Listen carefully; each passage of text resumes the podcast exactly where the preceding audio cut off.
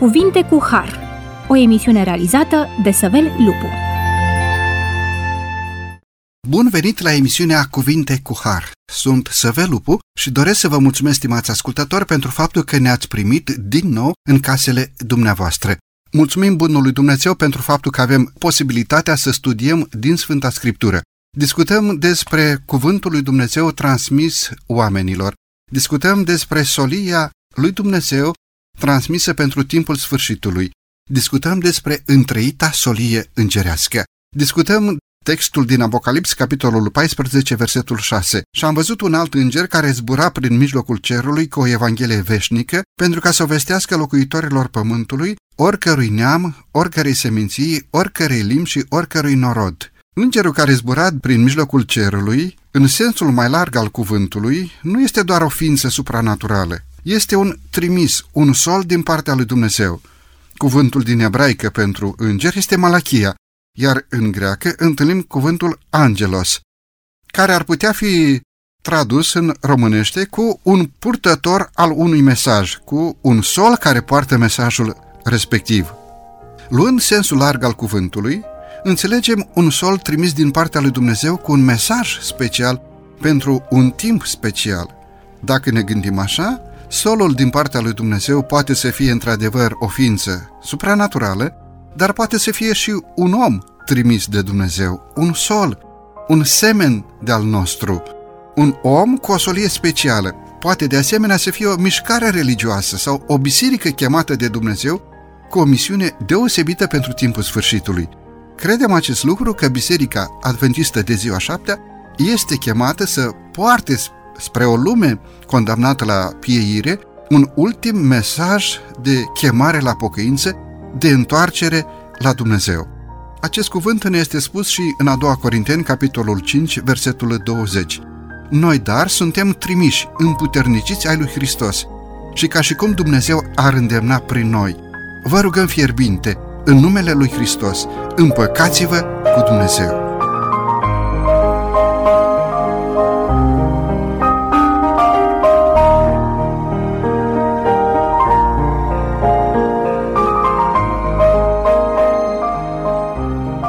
Microfonul emisiunii Cuvinte cu Har, astăzi avem ca invitat pe domnul pastor Liviu Avrămia, pastor în Biserica Adventistă de ziua șaptea, Domnule pastor, bine ați revenit la microfonul emisiunii Cuvinte cu Har. Bun găsit dumneavoastră și ascultătorilor postului Radio Vocea Speranței. Domnule pastor, începem astăzi prin a citi Cuvântul lui Dumnezeu, prin a da citire celor trei solii îngerești. Vă rog frumos! Și am văzut un alt înger care zbura prin mijlocul cerului cu o evanghelie veșnică, pentru ca să o vestească locuitorilor pământului, oricărui neam, oricărei seminții, oricărei limbi și oricărui norod.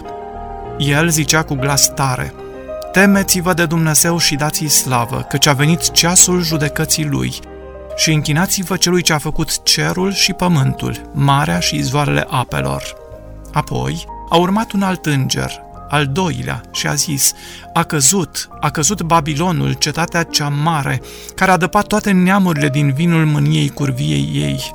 Apoi a urmat un alt înger, al treilea, și a zis cu glas tare, dacă se închină cineva fiarei și icoanei ei și primește semnul ei pe frunte sau pe mână, va bea și el din vinul mâniei lui Dumnezeu turnat neamestecat în paharul mâniei lui și va fi chinuit în foc și în pucioasă înaintea îngerilor și înaintea mielului și fumul chinului lor se suie în sus în vecii vecilor și nici ziua, nici noaptea n-au odihnă cei ce se închină fiarei și icoanei ei și oricine primește semnul numelui ei. Aici este răbdarea sfinților care păzesc poruncile lui Dumnezeu și credința lui Isus. Domnule pastor, discutăm astăzi această solie. Pe paginile Sfintelor Scripturi întâlnim această solie, așa cum am enunțat în Apocalips 14 cu 6. Vreau să vă întreb, de ce numim aceste versete întreita solie îngerească sau cele trei solii îngerești purtate de trei mesageri cerești spre locuitorii pământului? De ce poartă denumirea sau de ce numim această solie ca fiind întreita solie îngerească. Vă rog frumos. În cartea Apocalipsei, în repetate rânduri, Ioan, ucenicul iubit al Domnului Hristos, care este autorul uman al Evangheliei după Ioan și al epistolelor ioanine, este și autorul Apocalipsei. revelația Apocalipsei este descoperită în repetate rânduri printr-un înger. Iar acum, în capitolul 14, revelația lui Dumnezeu pentru timpul sfârșitului este descoperită într-o întreită solie îngerească, în sensul interesului pe care Dumnezeu îl manifestă față de locuitorii pământului, folosindu-se de îngeri care se descopere oamenilor adevărul pentru timpul sfârșitului sau Evanghelia veșnică, mai mult decât atât, îngerii aduc oamenilor acest mesaj, iar oamenii pot fi părtași cu îngerii și cu Dumnezeu în alt transmite mai departe. De fapt, Apocalipsa începe în capitolul 1 prin frumoasele cuvinte descoperirea lui Isus Hristos pe care i-a dat-o Dumnezeu ca să arate robilor săi lucrurile care au să se întâmple în curând și le-a făcut cunoscut trimițând prin îngerul său la robul său Ioan. Într-un anumit sens, Ioan era părtaș aceliași solii trimise din partea lui Dumnezeu către lume prin îngerul lui Dumnezeu. Dacă lărgim un pic sensul, cei care predică cuvântul lui Dumnezeu sau cei care sunt chemați să facă această lucrare sunt și ei trimiși din partea lui Dumnezeu, suntem trimiși din partea lui Dumnezeu pentru a vesti lumii o ultimă solie de avertizare asupra faptului că Isus Hristos se întoarce în curând pe pământul nostru. Și dacă luăm în calcul faptul că în uh, Evanghelia după Matei, în capitolul 28, la final, ca un testament pentru biserică, Mântuitorul spune, duceți-vă și faceți ucenici din toate neamurile, botezându-i în numele Tatălui, al Fiului și al Duhului Sfânt și învățați-i să păzească tot ce v-am poruncit și iată că eu sunt cu voi în toate zilele, până la sfârșitul veacului, corelând cu uh, semnele sfârșitului care sunt descoperite în Matei 24, unde în versetul 14 ni se spune Evanghelia aceasta a împărăției va fi propovăduită în toată lumea ca să slujească de mărturie tuturor neamurilor. Atunci va veni sfârșitul. Cu alte cuvinte, Evanghelia veșnică pe care ne-o descoperă Apocalipsa, capitolul 14, începând cu versetul 6, este Evanghelia veșnică uh, care îl descoperă pe Iisus Hristos ca salvator, care vorbește despre viața, suferința, moartea, învierea, înălțarea și a doua sa venire în slavă ca să aducă uh, din nou realitățile cerești unei lumi încercate, unei lumi în suferință. Domnule pastor, această Evanghelie veșnică a fost schimbată de-a lungul timpului sau este același cuvânt bun rostit de Dumnezeu pentru prima pereche căzută sub puterea păcatului pentru Adam și Eva, de-a lungul timpului către toți patriarhii, către toți prorocii, către ucenici, apostoli și aceeași Evanghelie vestită și nouă astăzi și prin acești oameni Evanghelia să ajungă la orice făptură de sub soare. A fost schimbată? În Geneza 3 cu 15 ni se făgăduiește, sau mai concret, familiei umane, primilor noștri părinți, Adam și Eva, li s-a promis vrășmășie voi pune între tine și femeie între sămânța ta și sămânța ei. Aceasta îți va zdrobi capul, iar tu îi vei împunge călcâiul. În acest verset, în aceste cuvinte, găsim prima făgăduință a unui mântuitor pe care Dumnezeu o face. Iar Evanghelia nu face altceva decât să descopere progresiv, prin profeți, mai apoi prin întruparea Domnului Isus Hristos și ulterior prin mesajul acesta al uh, interesului pe care Dumnezeu îl are pentru omenire de a recupera ce a fost pierdut prin păcat. Cu alte cuvinte, această Evanghelie este veșnică, este neschimbătoare, pentru că dragostea lui Dumnezeu este neschimbătoare, pentru că Dumnezeu este neschimbător.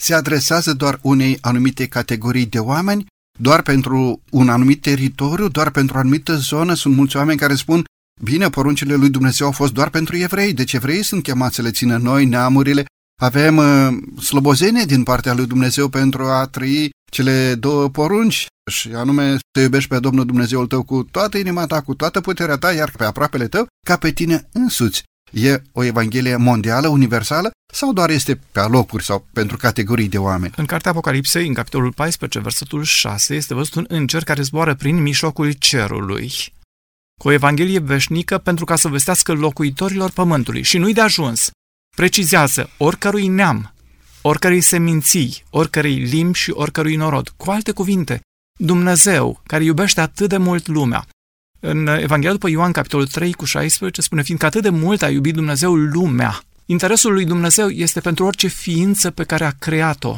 Suntem copiii lui, indiferent unde am fi așezați pe fața planetei Pământ, în Australia, în uh, America de Nord, Europa, Asia, Oriunde am fi, Dumnezeu are interes pentru fiecare ființă umană. Mă uit în versetele respective și cuvântul lui Dumnezeu sub inspirație ne spune că acești îngeri zburau prin mijlocul cerului. Deci Ioan în viziune îi vede și explică cu aceste cuvinte. explicând Evanghelia care trebuie să fie vestită tuturor oamenilor prin mijlocul cerului. Ce ne-ar spune treaba aceasta? Trăim un moment în istorie când vedem consumându-se în preajma noastră evenimente care ne tulbură, ne îngrozesc. Și ne gândim, are Dumnezeu soluții pentru situația unei planete care se apropie de finalul existenței, așa cum o mărturisesc oamenii de știință, savanții, cei care scanează uh, evenimentele în contextul uh, unui timp special în istorie. Și atunci, Dumnezeu spune, am o solie specială care trebuie vestită repede pe fața planetei Pământ. Uh, zborul îngerilor este de fapt o mărturie că acest mesaj, această evanghelie trebuie vestită cu repeziciune pentru locuitorii planetei Pământ în contextul în care evenimentele tulburătoare se consumă sub ochii noștri. Apropo de aceste evenimente tulburătoare și îngăduiți-mi că ies un pic din discuția de astăzi, dar probabil că pe multă lume frământă ceea ce se întâmplă pe pământ, copilul lui Dumnezeu, credinciosul, un copil al lui Dumnezeu care trăiește în acest timp de încheiere a istoriei pământului nostru. Trebuie să se teamă, trebuie să ne temem. Uh, întrebarea un pic mai profundă. Cum să găsim răspunsuri în Sfânta Scriptură pentru a nu ne teme de ceea ce se întâmplă sub ochii noștri pe pământul nostru în aceste zile? Uh, noi ar trebui să deschidem Sfânta Scriptură să înțelegem ce înseamnă temere, ce înseamnă frică. În Cartea Eclesiastului, în capitolul 12, în momentul în care Dumnezeu spune vremurile sunt așa cum sunt, uh, ca și o concluzie, el zice, temete de Dumnezeu și păzește poruncile Lui. Cu alte cuvinte, temerea de Dumnezeu, care este o concluzie a tuturor învățăturilor pe care le prezintă Sfânta Scriptură, după cum spune Eclesiastul 12, versetul 13, să ascultăm dar încheierea tuturor învățăturilor. Temete de Dumnezeu și păzește poruncile Lui. Aceasta este datoria oricărui om. Dacă îl privim pe Dumnezeu din perspectiva dragostei care l-a determinat să aducă la îndeplinire planul de mântuire prin jertfa Domnului Hristos, atunci vom lua cunoștință cu un Dumnezeu al dragostei, care are interes să salveze, care pentru acest act al salvării a sacrificat totul, ne iubește atât de mult, atunci uh, mă voi teme să nu-l întristez, mă voi teme să nu duc o viață de păcat care să-l împiedice să mă salveze. Uh, chiar și în uh, situația dezastruoasă a căderii în păcat, el are soluție pentru că tocmai pentru asta a murit. Uh, Apostolul Ioan, în capitolul 2, uh, versetul 1 din Triasa Epistolă, spune copilașilor, vă scriu aceste lucruri ca să nu păcătuiți. Dar dacă cineva a păcătuit, avem la Tatăl un mișlocitor, pe Iisus Hristos cel neprihănit. El este jertfa de ispășire pentru păcatele voastre și nu numai pentru ale voastre, ci pentru ale întregii lumi. Înainte de a aprofunda un pic această temere de Dumnezeu, aș vrea să mai subliniem un gând. De ce aceste solii sau această solie este transmisă cu glas tare, deci prin mijlocul cerului și cu glas tare. Mai bine omul s-ar teme de Dumnezeu decât de evenimentele care se rostogolesc pe pământul nostru. Vreau să clarificăm de ce cu glas tare. Din nefericire, oamenii s-au învățat să asculte tot felul de glasuri în preajmă uh, și sunt mai puțin dispuși să asculte glasul lui Dumnezeu. Întorcând spatele lui Dumnezeu, există posibilitatea ca să nu-i mai auzim glasul este nevoie să vorbească mai tare pentru noi astăzi. Eram uh, cu ani în urmă pastor în uh, zona Oneștiului și uh, o persoană care a fost diagnosticată cu cancer uh, m-a invitat să stăm de vorbă. Și în momentul în care am intrat pe ușă, mi s-a adresat spunându-mi, uh, știți, pentru mine Dumnezeu a fost nevoit să vorbească mai tare pentru că nu voiam să-L ascult. Am îngăduit o suferință în viața mea pentru ca să mă întorc la el, să mă apropii de el. Dar mai mult decât atât, în anii copilăriei, ceream voie părinților să ne jucăm prin preajmă. Și în jocul nostru se făcea seară, normal ar fi fost să ne întoarcem acasă. Și auzeam un strigăt al tatei, dar era în uh, tonalitatea care nu transmitea urgență. Uh, și continuam să ne jucăm. Din nou auzeam un strigăt al tatei, dar de data aceasta pe o nouă tonalitate. Uh, încă ne mai jucam. Însă când tonalitatea uh, mesajului de chemare era una înaltă, mergeam spre casă pentru că uh, știam bine că timpul pentru joacă a trecut, este necesar timpul pentru masă și respectiv pentru odihnă. Este nevoie ca Dumnezeu să vorbească mai tare pentru că noi mai facem un lucru, ne îndepărtăm de El până acolo încât să nu-i auzim glasul și de aceea trebuie să vorbească mai tare. Domnule pastor, e momentul să avem aici o scurtă pauză muzicală, după care ne vom întoarce la microfonul emisiunii Cuvinte cu Har.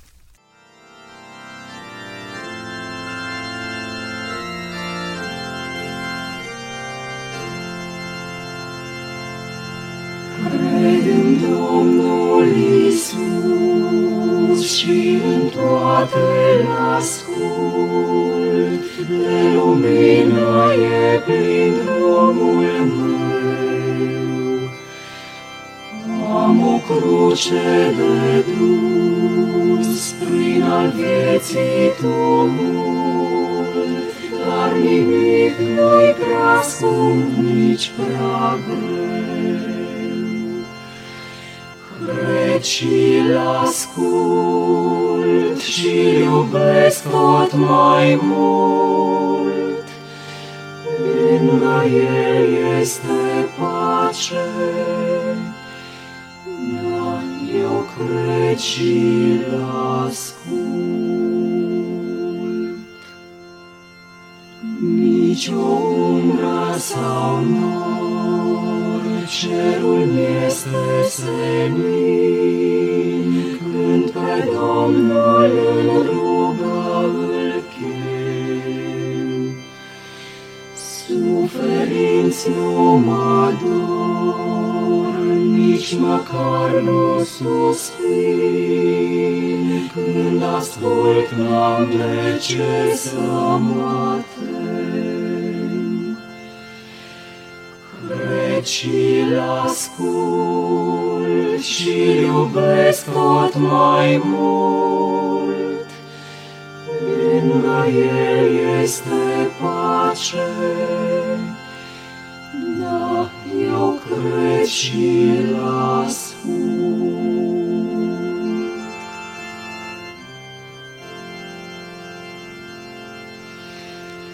Când îmi plec fața mea, mulțumirea să-i spun, printre îngeri acasă parcă-aș fi. Mântuirea să-mi dea, fără margini de bun, El va fi Domnul meu și-n vecii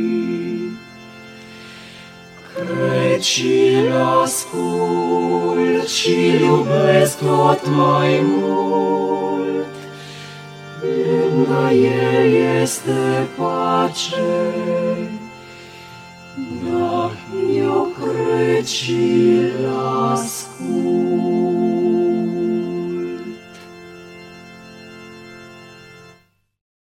După această frumoasă pauză muzicală ne-am întors la microfonul emisiunii Cuvinte cu Har.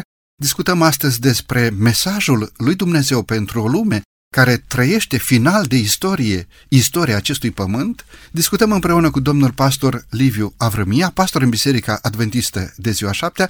Domnule pastor, pentru cea de-a doua parte a emisiunii, doresc să mă întorc un pic la uh, prima parte și anume începusem să discutăm despre temerea de Dumnezeu. Întrebam dacă noi oamenii trebuie să ne temem de evenimentele care se întâmplă pe pământul nostru sub ochii noștri și subliniem faptul că temerea noastră trebuie să fie de Dumnezeu și această temere trebuie să o înțelegem în sensul de respect, de a păzi cuvântul lui Dumnezeu, de a păzi poruncile lui Dumnezeu, de a da slavă Domnului Dumnezeului nostru. De fapt, așa începe și prima solie îngerească. Temeți-vă de Dumnezeu și dați-i slavă. Vreau să mă întorc un pic la acest lucru. Ce înseamnă să te temi de Dumnezeu? Care este scopul urmărit de Dumnezeu prin aceste trei solii îngerești, începând chiar cu aceste cuvinte, temete de Dumnezeu? Alegerea omenirii de a întoarce spatele lui Dumnezeu naște multiple temeri, pentru că te confrunți cu evenimente și încerci să-ți rezolvi situațiile care apar singur. Ori această uh, tristă realitate naște temeri, naște depresie. În momentul în care crezi că Dumnezeu este suveran, că El îți dorește binele, că face totul pentru binele tău, vremelnic, dar în mod deosebit veșnic, atunci uh, nu trebuie să te temi de evenimente, știind că totul este sub control. În Psalmul 91, uh, psalmistul spune, începând cu versetul 1, cel ce stă sub ocrotirea celui prea înalt și se odihnește la umbra celui atotputernic, zice despre Domnul, El este locul meu de scăpare și cetățuia mea, Dumnezeul meu în care mă încred.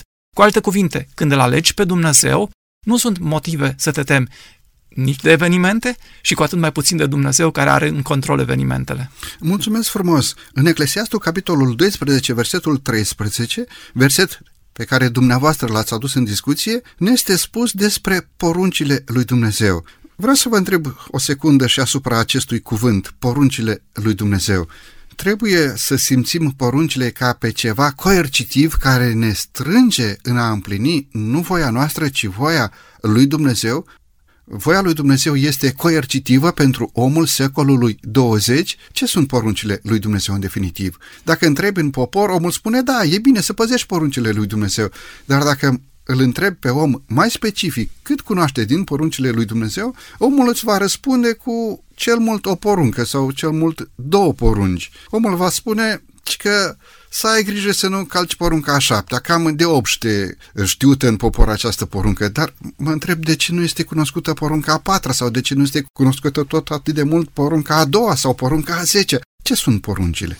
Apostolul Iacov, în capitolul 1, versetul 25, ne spune, dacă cine își va adânci privirile în legea desăvârșită, care este legea slobozeniei, și va stărui în ea nu ca un ascultător uituc, ci ca un împlinitor cu fapta, va fi fericit în lucrarea lui. Cu alte cuvinte, legea celor 10 porunci este o lege a libertății. În momentul în care voi privi din această perspectivă legea, mă voi simți totdeauna în siguranță. Ce ar fi să dăm la o parte legea circulației și să circule haotic fiecare pe unde îi place? Am avea uh, curajul să ne aventurăm într-o asemenea călătorie? Cu siguranță nu. Deci, uh, legea circulației este necesară elimină pericolele. Cu atât mai mult, legea lui Dumnezeu, care de la prima poruncă și până la ultima poruncă, de fapt ne spune, în condițiile în care tu mă iubești, tu nu te vei închina altui Dumnezeu. În condițiile în care tu mă iubești, tu nu vei pofti, ca să mă refer la porunca întâia și a zecea. Uh, cu alte cuvinte, dragostea exprimată în primele patru porunci față de Dumnezeu și în următoarele șase porunci față de aproapele, îmi va garanta libertatea de a mă mișca într-o bună relație cu Dumnezeu și o bună relație cu semenii. Prima solie îngerească spune, temeți-vă de Dumnezeu și dați-i slavă. A da slavă lui Dumnezeu nu cumva poate fi înțeles ca și a respecta pe Dumnezeu, a respecta cuvântul lui Dumnezeu, a respecta poruncile lui Dumnezeu, al slăvi nu doar prin cuvinte de laudă, sau alții ar putea să gândească în cuvinte de măgulire, ci al slăvi pe Dumnezeu într-un trai frumos, într-un caracter frumos, într-o mărturisire a faptelor, nu doar a cuvintelor. Domnule pastor, sunt unii oameni care spun că de fapt a mai fost desfințat câte ceva de prin decalog. De fapt, a fost șters zapisul cu porunci, folosindu-se de expresii din Biblie. Domnule pastor, a fost desfințat sau nu a fost desfințat? Primul lucru pe care ar trebui să-l spunem este că Dumnezeu este veșnic.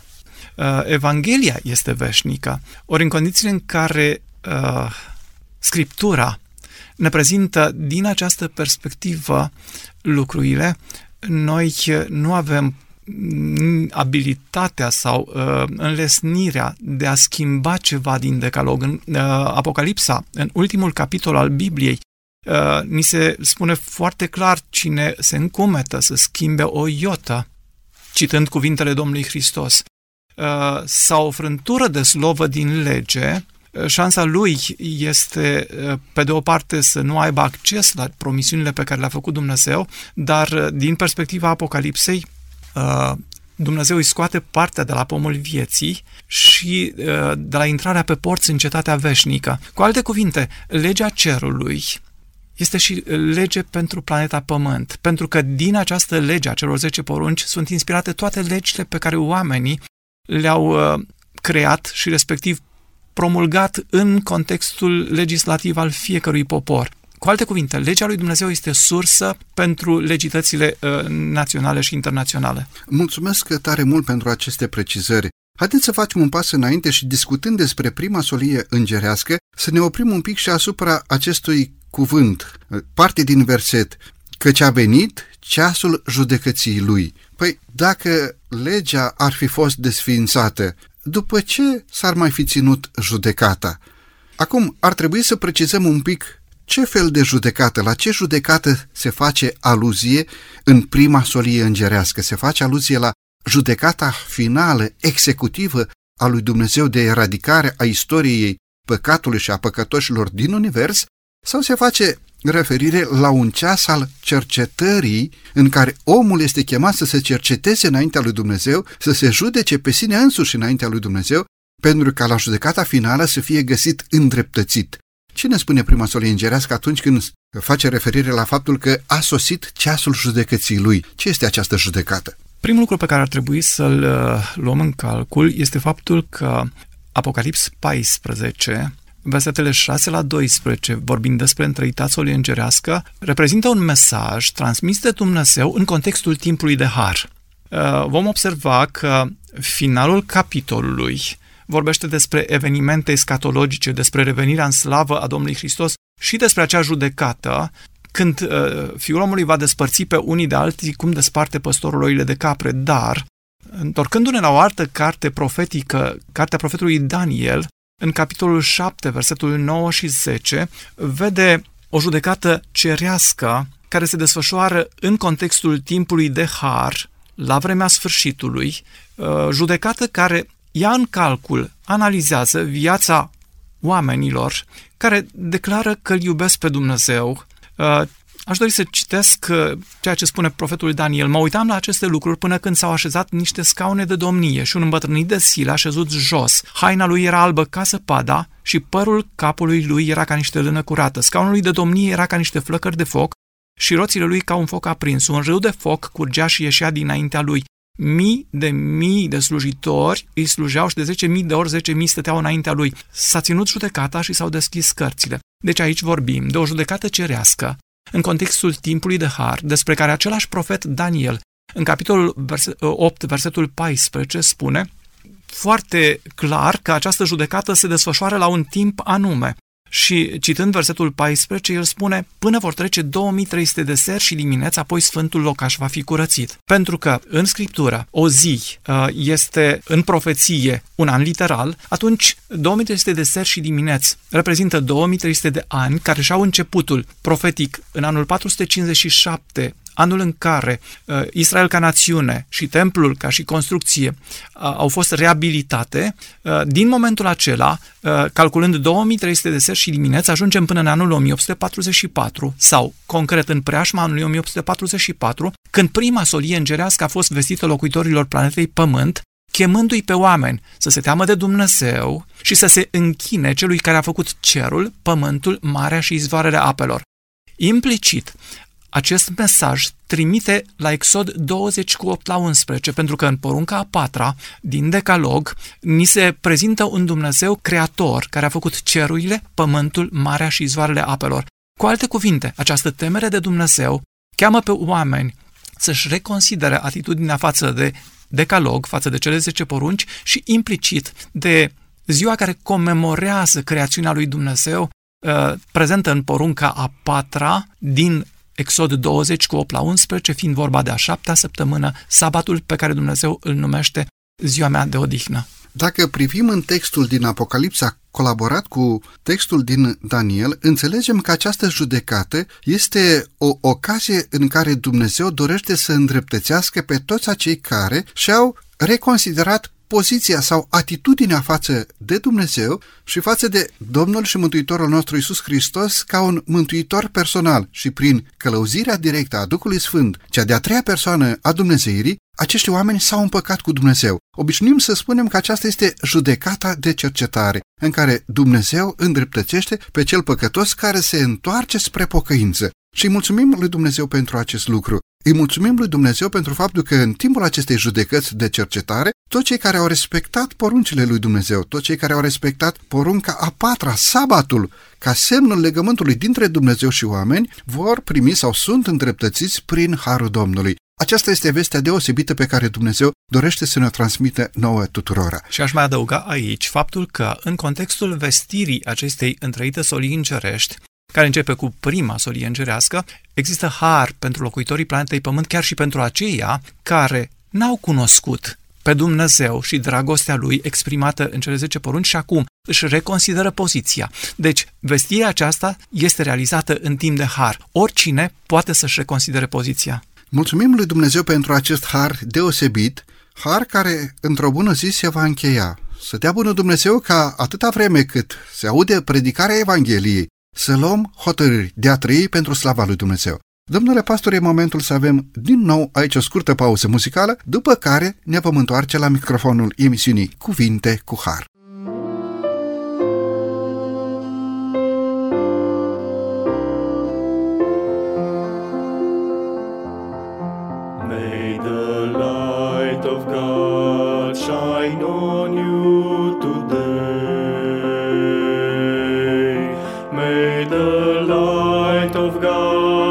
shine on you today.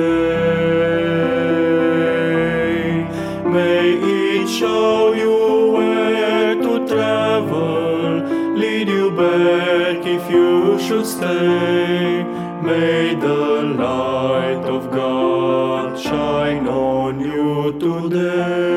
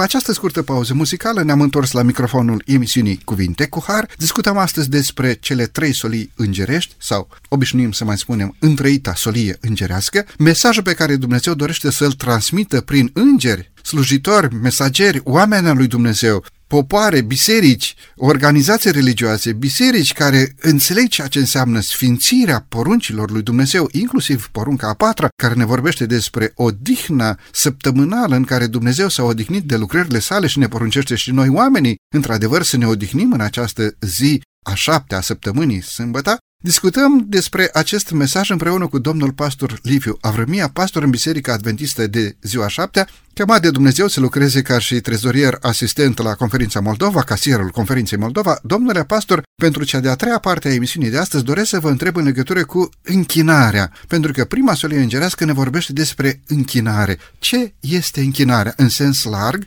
dar ce este închinare sau ce închinare dorește Dumnezeu de la noi vorbind foarte strict despre ce așteaptă Dumnezeu de la un credincios care vestește apropiata revenire a Mântuitorului. Cum este această închinare? Mântuitorul vorbea despre o închinare în duh și în adevăr. O închinare care îi este adusă Creatorului din nefericire, lumea noastră e în dilemă. Uh, încă din cele mai vechi timpuri, oamenii au părăsit o închinare adusă Creatorului și au ales obiecte, uh, au ales corpuri cerești, au ales diverse animale spre care și-au îndreptat închinarea lor. Uh, mai nou, există posibilitatea ca să alegem staruri uh, de muzică, staruri, uh, știu eu, din domeniul cinematografiei, cărora să le acordăm tot interesul nostru toată prețuirea noastră. De fapt, închinarea nu, este, nu se rezumă doar la o simplă rugăciune spusă în grabă, Doamne ajută, Doamne fii cu mine, Doamne păzește-mă, ci închinarea este acea atitudine de respect față de Creator.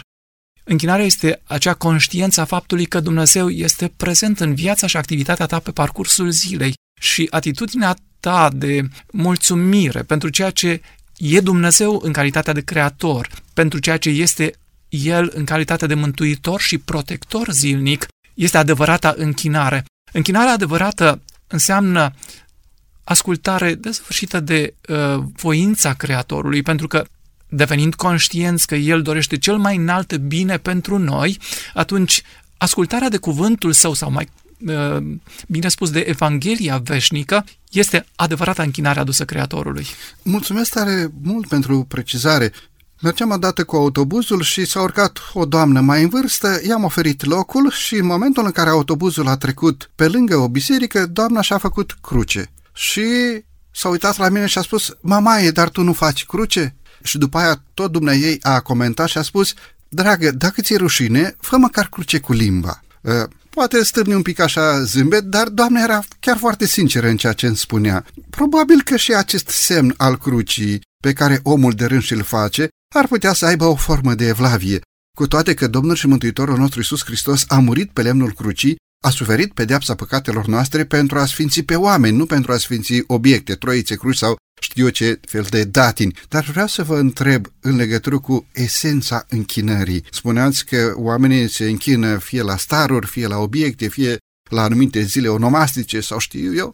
Am auzit că sunt și locașuri de închinare dedicate duhurilor întunericului, biserici sataniste, oameni care se închină în mod direct și o spun pe față că se închină duhurilor întunericului. Domnule pastor, care este esența închinării? În ultima instanță, mi se oferă posibilitatea unei alegeri și nu este foarte sofisticată, pentru că uh, Dumnezeu, îndreptățit, este cel care merită închinarea noastră, dar uh, în uh, Isaia 14, în Ezechiel 28, ni se prezintă situația unui heruvim ocrotitor, uh, unui creaturi uh, din domeniul angelic, care s-a răzvrătit împotriva lui Dumnezeu și care pretinde închinarea. A reușit să-i ispitească pe îngeri. O treime din îngeri, Apocalips, capitolul 12, au fost înșelați și au trecut de partea lui.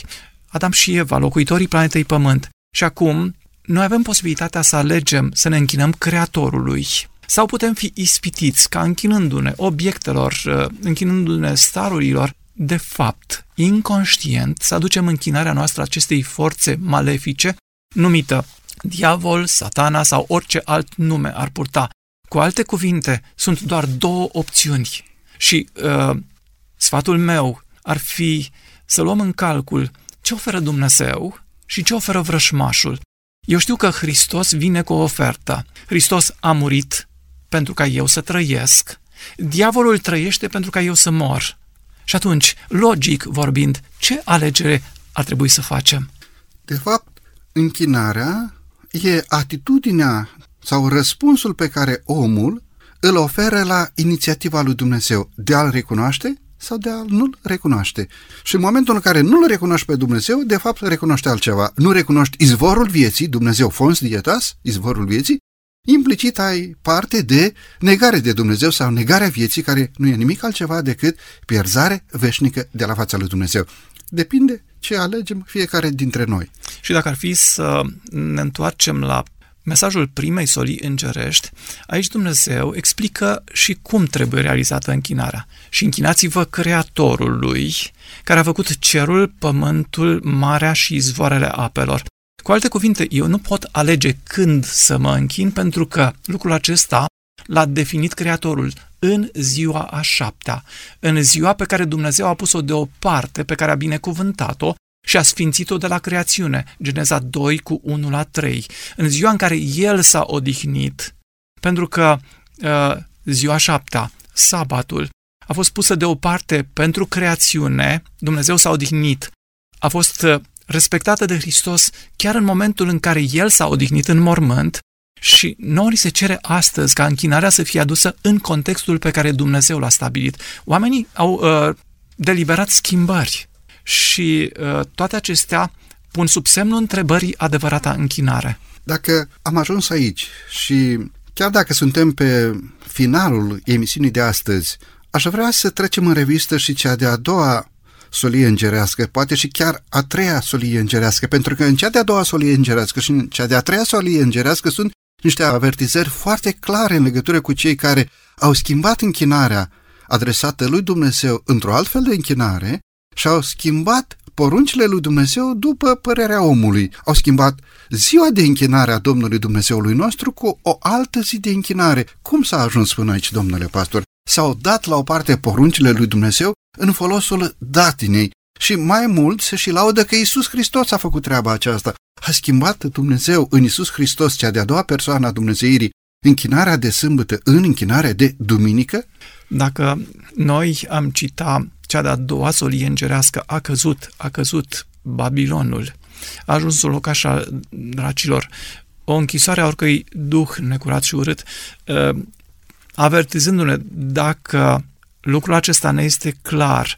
Apocalipsa 18 cu 4 transmite o invitație, ieșiți din mijlocul ei, poporul meu, ca să nu fiți părtași la păcate Babilonului și să nu fiți loviți cu urgiile lui. Ar trebui să ne întoarcem puțin în istorie. Cuvântul Babilon, la ce face referire? Într-o primă citare, în Cartea Genezei, întâlnim uh, termenul Babel. Oamenii au încercat să ridice un turn după potop, uh, în dorința lor de a-și face un nume, sfidându-l pe Dumnezeu și de a nu fi răspândiți pe toată fața pământului așa cum intenționase Dumnezeu.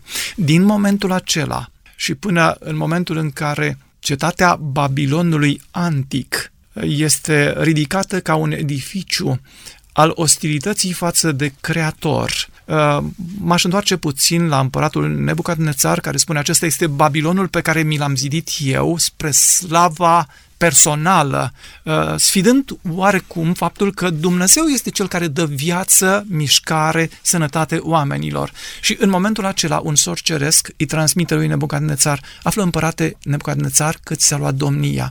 El a petrecut un timp de șapte ani suferind de o boală alături de uh, fiarele câmpului și de păsările cerului.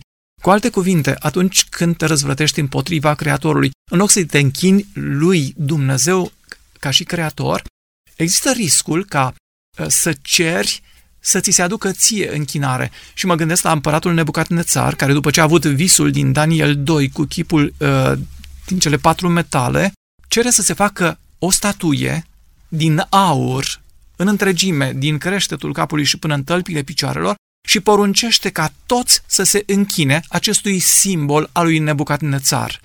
Observăm că această strategie traversează Imperiul Babilonian, Imperiul uh, Medo-Persan. În timpul uh, împăratului uh, Dariu se dă o poruncă ca toți să se închine împăratului uh, pe parcursul a 30 de zile. Și cine nu face lucrul acesta ajunge în groapa cu lei. Uh, constatăm că, pe de o parte, cei trei tineri nu se închină și sunt aruncați în cuptorul încins de unde îi salvează Dumnezeu. Daniel nu se închină împăratului și este aruncat în groapa cu lei, iar Dumnezeu îl salvează.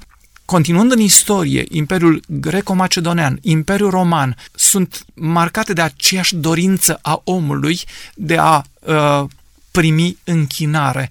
Din această perspectivă, monarhii, uh, civili, și vom vedea că în timp se ridică o putere politico-religioasă care pretinde închinarea locuitorilor planetei Pământ.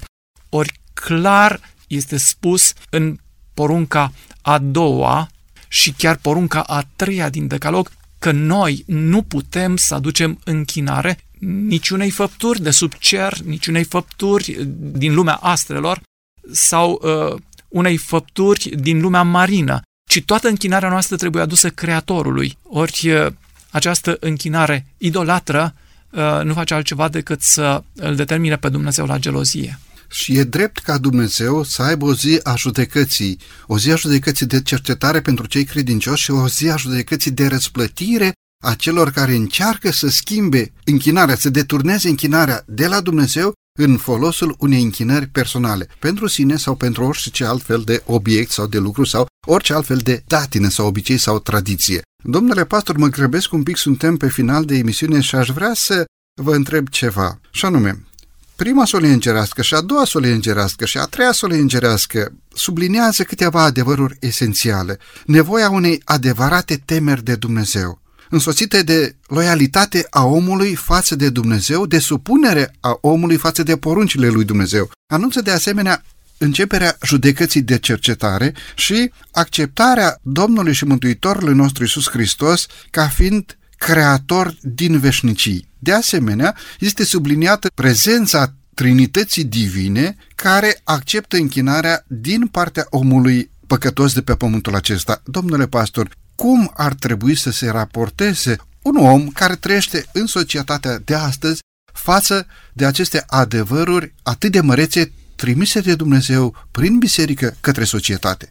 Pentru că închinarea este în însăși existența ființei umane, care a fost adusă de Dumnezeu prin creație ca entitate, noi, cu alte cuvinte, în codul nostru genetic, închinarea este uh, înscrisă. Ori, uh, dacă conștientizăm că suntem făcuți de Dumnezeu, modelați de mâna Lui, cum am putea să alegem alte alternative? Cum am putea să ne întoarcem de la a aduce slavă celui care ne-a creat, să aducem slavă creaturilor pe care El le-a adus la existență? Din nefericire ne confruntăm în societatea contemporană cu filozofia ateistă, cu filozofia panteistă. Ambele negă un Dumnezeu creator, negă Trinitatea, expunând, pe de o parte, în filozofia ateistă, uh, hazardul, uh, nu există un scop pentru care uh, ființa umană a apărut, nu are o finalitate.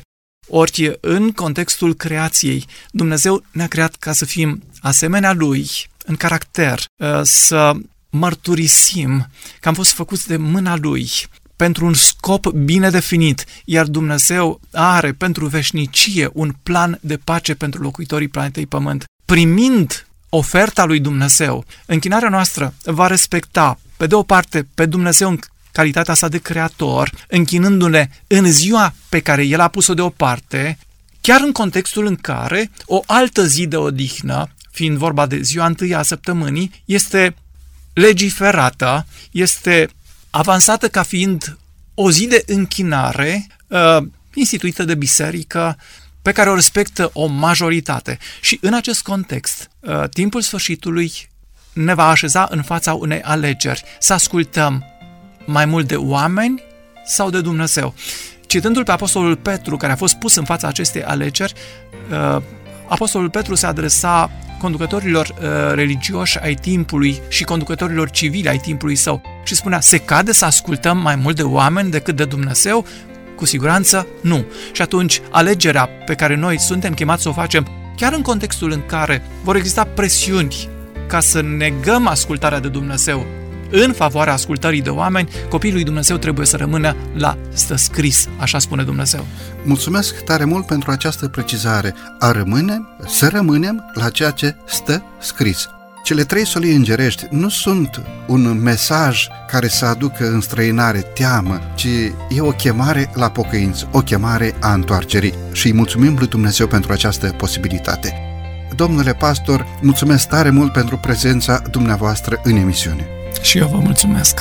Bunul Dumnezeu să binecuvinteze familia și slujirea a dumneavoastră. Mulțumesc mult! Stimați ascultători, de asemenea, din toată inima vă mulțumesc pentru faptul că ne-ați primit din nou în casele dumneavoastră. Să fie binecuvântarea lui Dumnezeu peste voi toți!